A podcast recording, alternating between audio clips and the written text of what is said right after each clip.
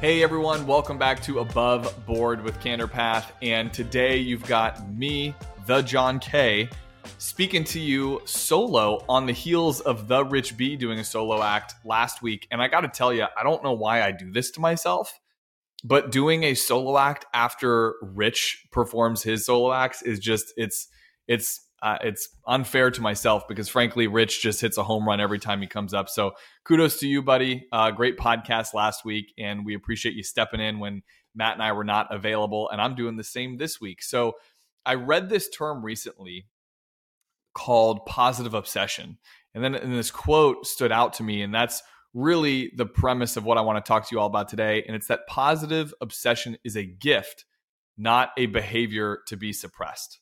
Now, before you think I'm going to go into this whole hustle porn conversation, which by the way, I had to Google what that meant, but it's essentially, for those that don't know, a term uh, about how people have popularized working long hours, the quote unquote rise and grind mentality. So know that this podcast is not that. If anything, it's perhaps a bit of my story about how that mentality will lead you feeling tired, defeated, maybe even burned out. But I do think the term obsession has a tale of two stories. So the one we all know is discussed in a very negative light. I think we can agree when we hear the term obsession, it doesn't probably conjure up positive feelings. Uh, OCD, for example, obsessive compulsive disorder, is a highly researched condition about people who have experienced unwanted, persistent, and uncontrollable thoughts that can cause anxiety. So, certainly, and for good reason, has a lot of negative connotation to it. However, there is a flip side to this coin. It seems that there is starting to be research and conversation around how it can be used for good and for positive as well. So, the term positive obsession is when you're driven by what you love and want to do rather than by what you fear and have to do. So, I know what you're thinking. Great, John cool. Easier said than done. Not arguing with you there, not at all. But my comment back to that, if you're thinking that, is isn't anything worth doing going to be difficult? In my opinion, if we're going to do something difficult, we might as well like it. So finding that positive obsession will certainly be hard, but I think we can look in so many different areas of our life to try to uncover that.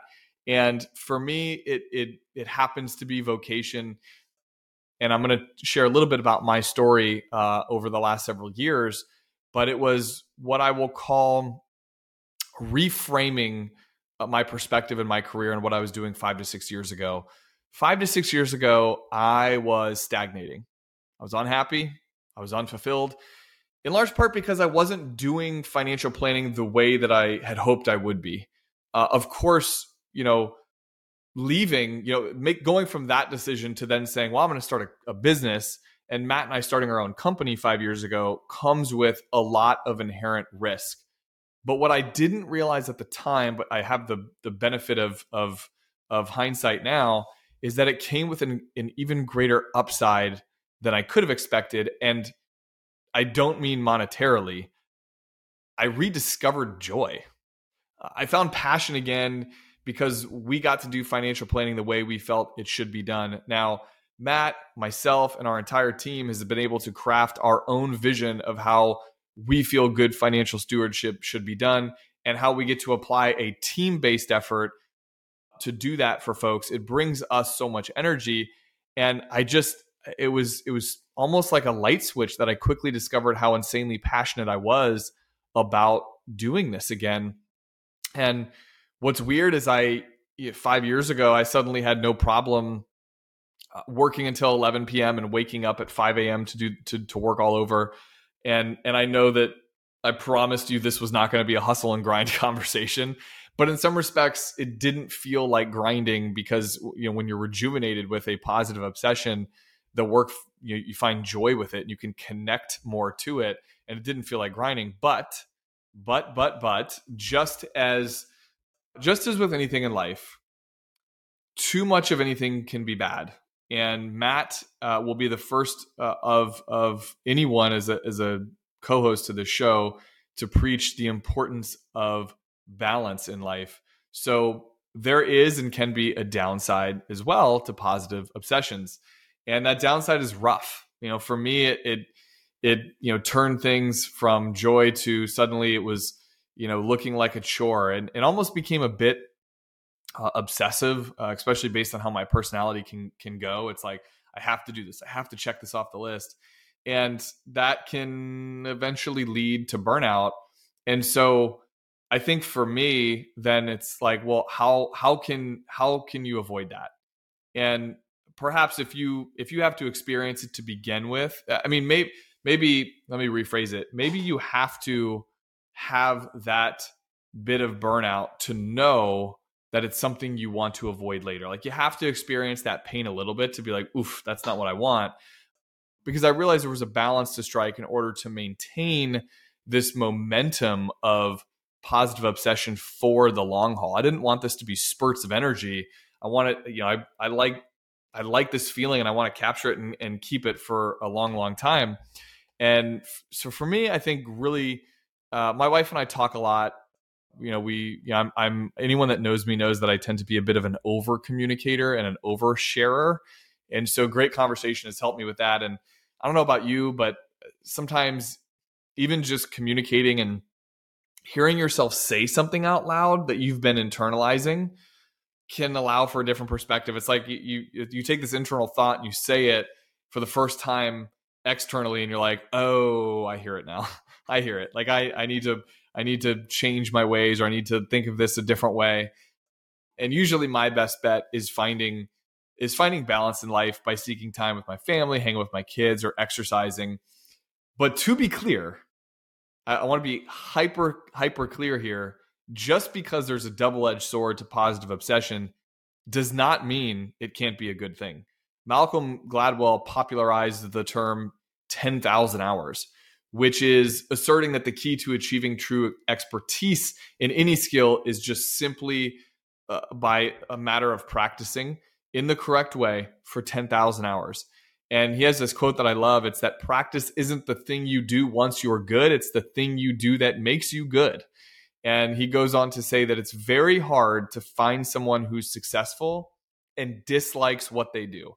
So I repeat for those in the back it's hard to find someone who's successful and dislikes what they do. If you're able to find that thing, or like you, if you've already found it, or you're working to figure out what that is, like I was just several years ago, don't stop creating momentum towards that. Don't stop trying. And I think if, if you're listening to this and you're even remotely identifying with this conversation at all, I'd like to share one final thought and this is this is another this was another learned lesson maybe an area of discouragement for me. But you will 100% experience people in your life that don't get it. I, I haven't been shy about my 75 hard journey on this podcast. For those that don't know what it is um, you can google it but it's you know for 75 days you do two workouts a day you drink a gallon of water you uh, read 10 pages of a personal development book and you do this obviously all layered over top your daily commitments as you know in my case a husband a father a, a family member a, a, a, business owner. You know the, the commitments i have to our client community you name it right?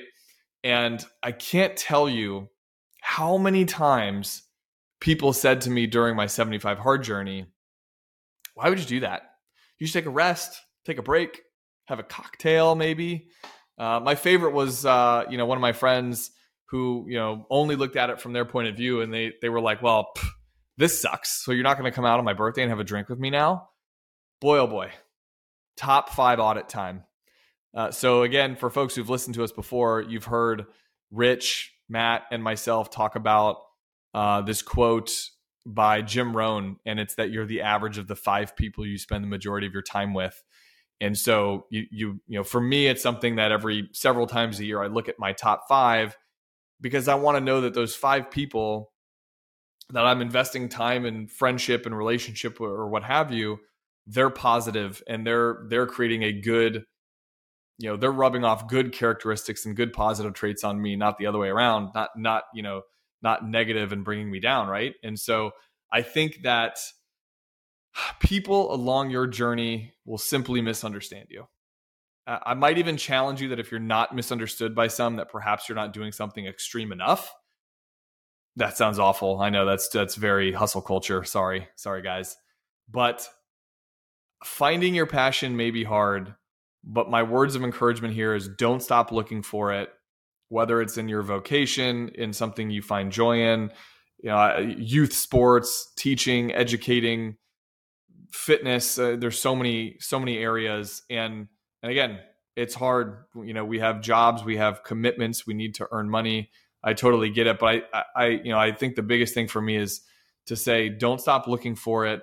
And certainly, if and once you find it, find ways to keep it healthy and to keep the momentum up because this is 100% a marathon, not a sprint. So remember, positive obsession is a gift, not a behavior to be suppressed. And don't let anybody tell you otherwise. Don't let anybody suppress it. Let that positive obsession shine and do the things that you find joy in. So, as always, thank you for listening to us today on Above Board with Candor Path.